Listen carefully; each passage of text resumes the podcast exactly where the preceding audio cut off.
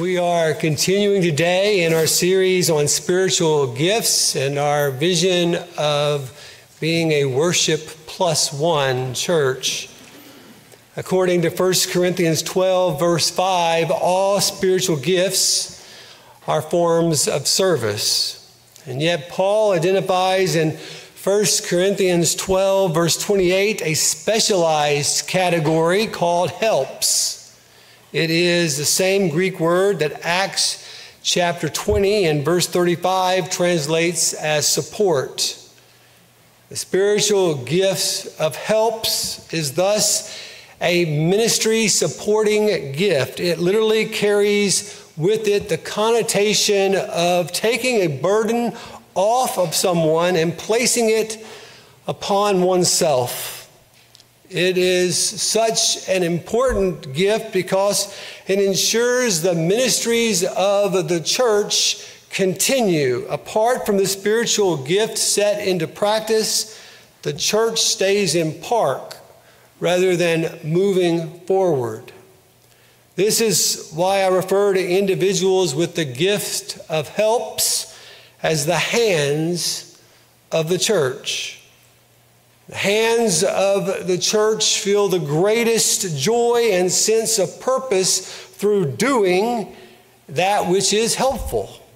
They recognize needs within the church and they strive to meet them through practical support. Consider carefully the list that Paul presents in 1 Corinthians 12, verse 28.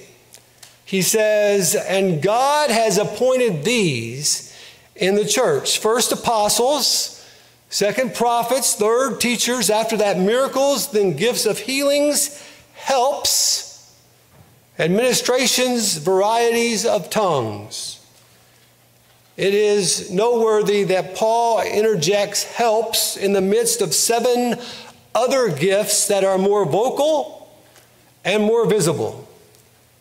It is as if he wants us to recognize that the operations of those more vocal and visible gifts only function effectively because of the individuals who quietly and humbly serve among them.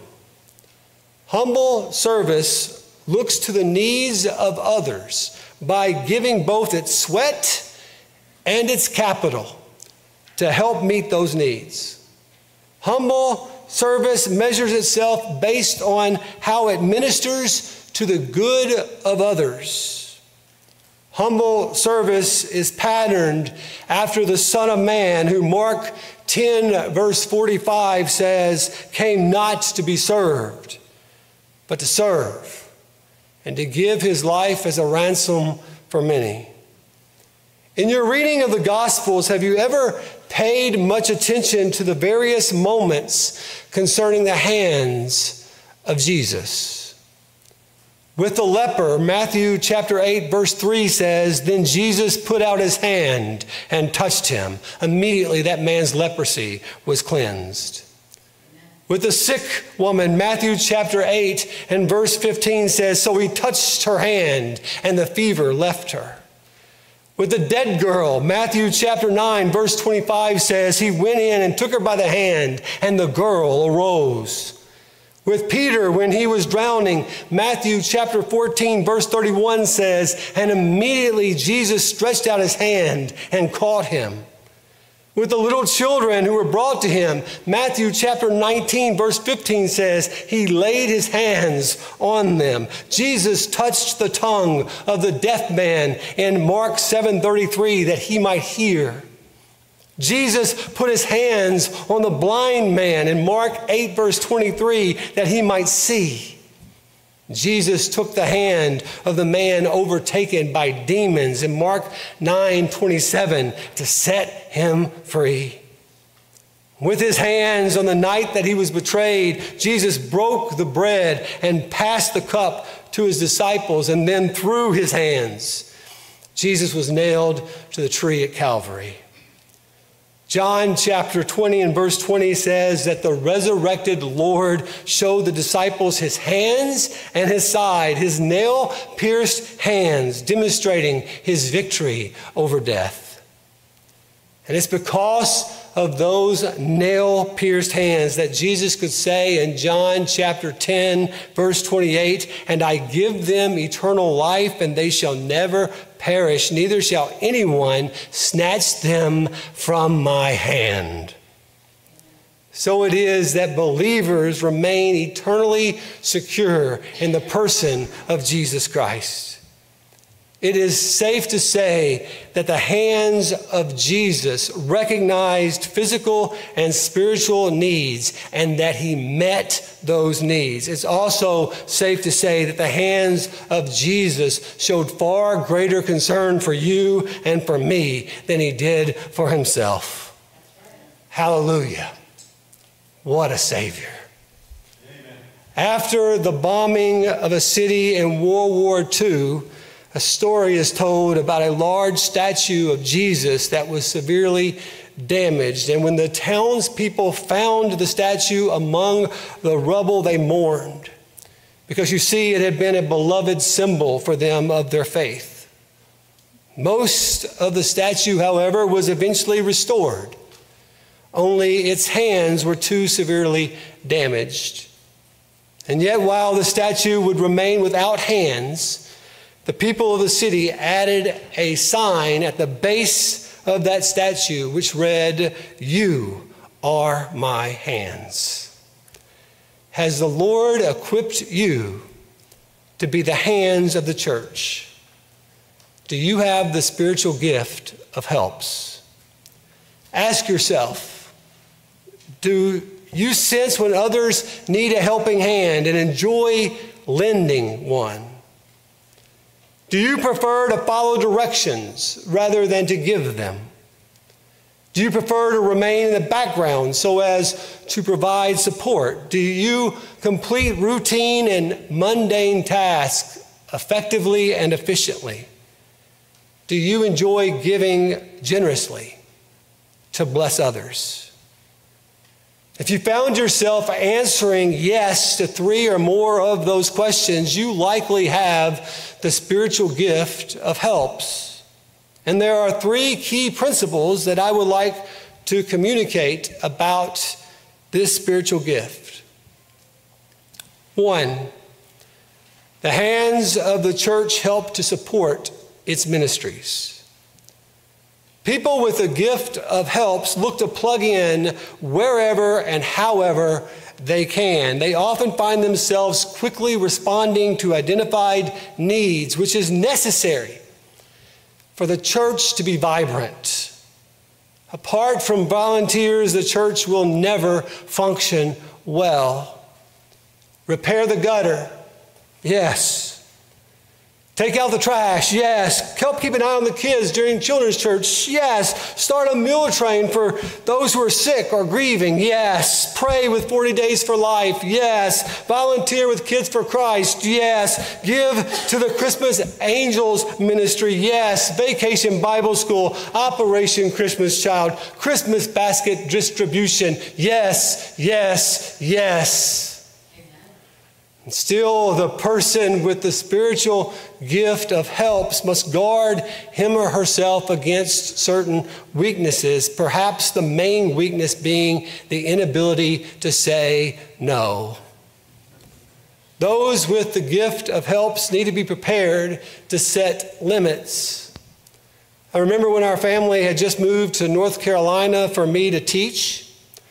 We were in the early stages of looking to align with a local church when one that we had visited a few times that we liked was holding a ministry fair. We did not yet even know if that would be our church home. It actually turned out not to be.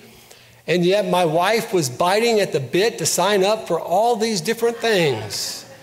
And here I am by pulling her hand back. No, baby, not yet. It's a beautiful thing, though, is it not? To want to help.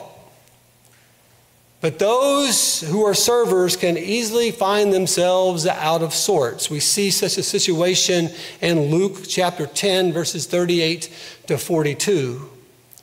Now, it happened as they went they, that he entered, Jesus entered a certain village, and a certain woman named Martha welcomed him into her house. And she had a sister called Mary who also sat at Jesus' feet and heard his word. But Martha was distracted with much serving, and she approached him and said, Lord, do you not care that my sister has left me to serve alone? Therefore, tell her to help me. Jesus answered and said to her, Martha, Martha, you are worried and troubled about many things, but one thing is needed, and Mary has chosen that good part, which will not be taken from her. This text provides several warnings of the Marthas of the church. One such warning is the danger of servers growing spiritually dry or spiritually distracted. Chris Tiegreen says, never mistake zeal and activity as the essence of life in the Spirit. Those are his byproducts, not his substance. Sometimes the Marthas of the church just need to take a restful season to be alone with the Lord. Perhaps that's what He's calling you to right now. Another warning involves the danger of becoming critical of others who fail to meet certain practical needs. Notice how Martha believes that her sister Mary should join in with the helps ministries, only it does not seem that that matches with who Mary is. We must remember that we all have different spiritual gifts, and we should not begrudge others who do not share in ours. Finally, a Third warning is whenever a heightened sensitivity might emerge about not being recognized for one's helps. As Martha becomes overly distracted in and by her serving, it seems she feels underappreciated. It seems that perhaps there is a feeling of resentment. And yet, while we can identify potential weaknesses with Martha's service gift, we can identify weaknesses with any of our spiritual gifts. Um, there is something that we need to point out that's overwhelmingly positive about Martha. Martha was a responsible, hardworking woman. She was the type of person Jesus knew that he could rely upon when he and his disciples needed a place to eat, needed a place to rest. Where did they go? They went to Martha. In this way, she represents a second important trait associated with those who possess the spiritual gift of helps. Two, the hands of the church help to support its ministers. Consider Paul's words about Epaphroditus in Philippians chapter 2, verses 25 to 27. He says, He was my brother, fellow worker, and fellow soldier, but your messenger and the one who ministered to my needs, since he was longing for you all and was distressed because you had heard that he was sick. For indeed he was sick almost unto death, but God had mercy on him. And not only on him, but on me also, lest I should have sorrow upon sorrow. Joe Lorenz is not here this morning. I miss seeing uh, Joe um, because one of the things that Joe said to me when he joined this church was, I want to be for you, Pastor, whatever you need. Um, Uh, you don't hear that often, to be honest. I mean, and that, that just refreshed my spirit. Much like Paul's spirit was refreshed by Epaphroditus. You see, Paul was the vocal, visible apostle. Epaphroditus was behind the scenes. He was a co worker ministering to Paul's needs. Epaphroditus was a layman who served in no public capacity. He was not called as an evangelist or as a pastor or as a teacher. He never received any special revelation. He never wrote anything to the churches. No, all that Epaphroditus did was faithfully provide for Paul's financial and physical needs, even at great risk to himself.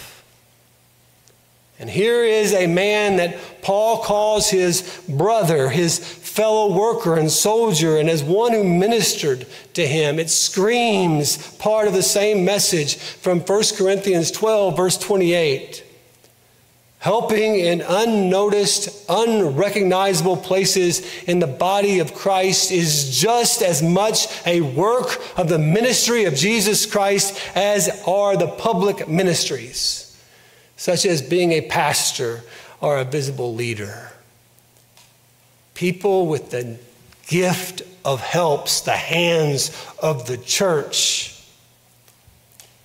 They're the ones who carry forward the work and the ministry of the church more than any others. Take Phoebe in Romans chapter 16, verses 1 and 2. Paul refers to her as our sister a servant of the church and a helper of many and of myself also. Our take on Onesiphorus, as mentioned in 2 Timothy chapter 1, verses 16 to 18, Paul says that he often refreshed me and was not ashamed of my chain. He sought me out very zealously, found me, and that you know very well how many ways he ministered to me at Ephesus. And the takes go on. We read in Acts chapter 13, verse 5, about John Mark assisting the disciples when they arrived in Salamis, where they preached the word of God in the synagogues of the Jews. We read in Acts chapter 19, verse 22, about Timothy and Erastus helping or ministering to Paul. We read in 2 Corinthians 1, verse 11, about those who Paul calls helpers because they prayed for the apostles. And what an important lesson that is. Praying is a monumental help for those who pastor churches. Those with the gift of helps must never see themselves as only being suited for forms of physical service. Pray, pray, helpers. That is one of the most practical and helpful ways that you can serve. Pray. Then, maybe in light of these various takes, we should read afresh the words of Jesus himself from Matthew chapter 20, verses 25 to 27. You know that the rulers of the Gentiles lord it over them, and those who are great exercise authority over them. Yet it shall not be so among you. But whoever desires to become great among you, let him be your servant. And whoever desires to be first among you, let him be your slave. Jesus says the greatest will be the one who serves, just as Jesus served and gave his life as a ransom for many. Now, there is a solid take for us. Can you imagine a church full of people with the hands and the heart of Jesus? Well, let's not just imagine it. Let's be like the early church who was filled with persons that did not just sit in the pews, but who gave of their sweat and of their capital. Three, the hands of the church help support its financial needs. The reason that I associate giving with the spiritual gift of helps is because it takes material resources for the church to function. And do not get me wrong, there is clearly a principle of participation here. It applies in 1 Corinthians 16 2, for instance, where Paul says, On the first day of every week, each one of you should set aside a sum of money in keeping with your income, saving it up so that when I come, no collections will have to be made. Scripture clearly teaches that each and every Christian should give. But there are some individuals who uniquely possess a heart for generous giving. In the middle of Romans 12 8, where Paul is listing spiritual gifts, he says, Let he who gives do so with liberality the literal Greek root meaning for liberality is simplicity. When individuals give with simplicity, they do so from a single motive. What is that motive? It is seeing a particular need and then meeting that need with a cheerful spirit. It is not the mindset of, I have this much left over this month, so I guess I will give it. Rather, it is the mindset that thinks about helping and supporting others first. It is a sincerity of sacrifice.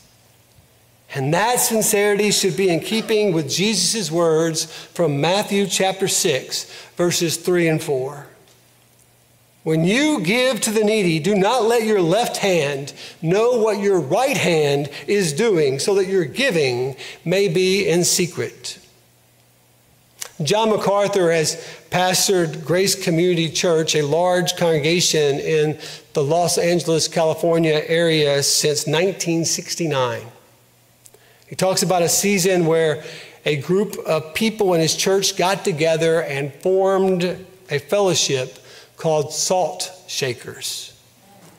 The group of individuals, without drawing attention to themselves in the slightest, would prayerfully think about people who had need of financial blessing. They then sent a monetary amount to bless those individuals. The return address on the envelope simply read Salt Shakers, because the group did not want to draw attention to themselves. You know, our church is full of salt shakers. This is a generous body of believers. Perhaps small by some people's accounts in number, but big in generosity. And I thank you from the bottom of my heart for that. And yet, there are those who don't have even here among us who, who, don't have financial means per se to give, but there are other ways of giving. Consider Acts chapter 9, verse 36. At Joppa, there was a certain disciple named Tabitha, which is translated Dorcas. This woman was full of good works and charitable deeds, which she did. What were the good works and charitable deeds of Dorcas? She would sew clothing for widows in her area. Now, I'm a fabulous sewer. Um, you know, I, I just can't find the time to do it, right, boys? I mean, but in all seriousness, clearly, I mean, many of us cannot sew. And maybe a number of us don't have the time to do it. But I just imagine that if we went through our closets, we might find things that we just don't wear that much anymore. In good condition. And then I think of Dale and his work with the Good Samaritan Ministries.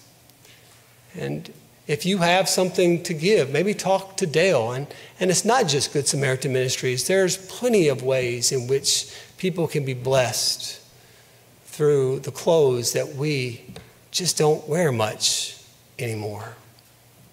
I cannot say how you feel led to serve. Cannot say how you feel led to help. I do believe, however, that whenever you walk and step with the Holy Spirit, that He will guide you into ways of serving and of giving.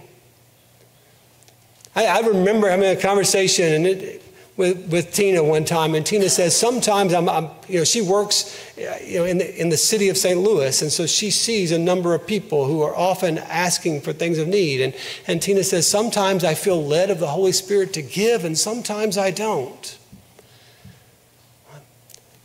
That's right, right? I mean, let the Holy Spirit direct our helping, our supporting, our giving. Pray for Him to grant clarity in what you might do and how you might do it.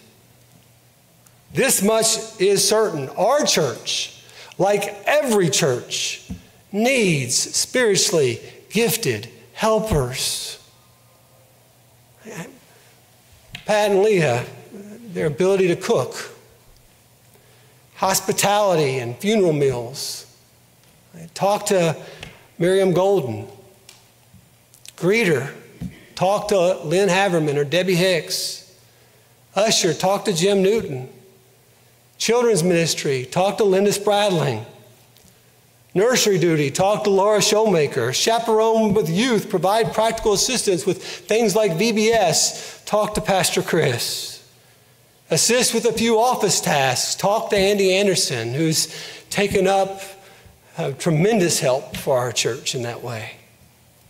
Join a prayer group, talk to Sue DeLorme. Yeah, Sue even wrote me up this packet. She's like, Do I have your permission to start a, a group of prayer warriors? No, Sue, you do not. um, work to assist with property and grounds. Talk to Stumps or Mel Gunter. I mean, you know how much they do. I asked Pat and Keith if they would come and share about what inspired them to start mowing this property complex and, you know, being those with the gift of helps. They said, we just don't feel comfortable standing and talking about it. Thank you for how you serve our church. Amen. Help the AV team. Talk to Bob. He's gone the next two weeks. Shane, you ready?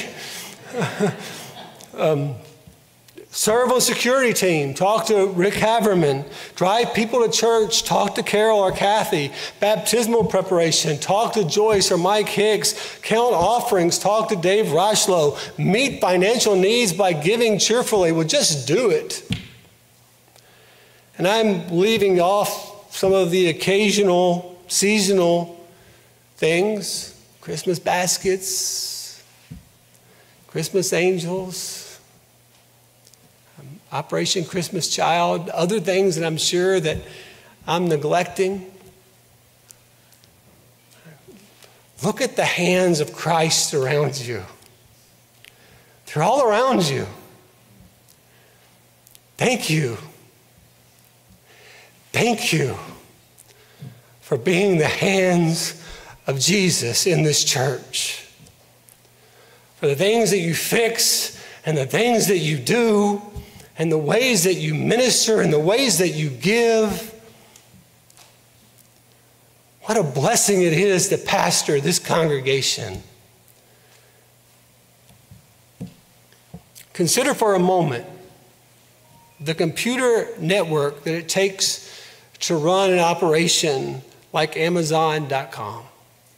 That company relies upon its servers for its computers to communicate and keep everything up and running. Amazon's capacity to maximize its productivity is 100% dependent upon the servers that it has in place. This church is not dependent upon me. I am a single man I am replaceable. You are not. Winstanley Baptist Church is there, not here. And to recognize how well this church functions because of the Mel Gunters. I, could just name all of you. I really could.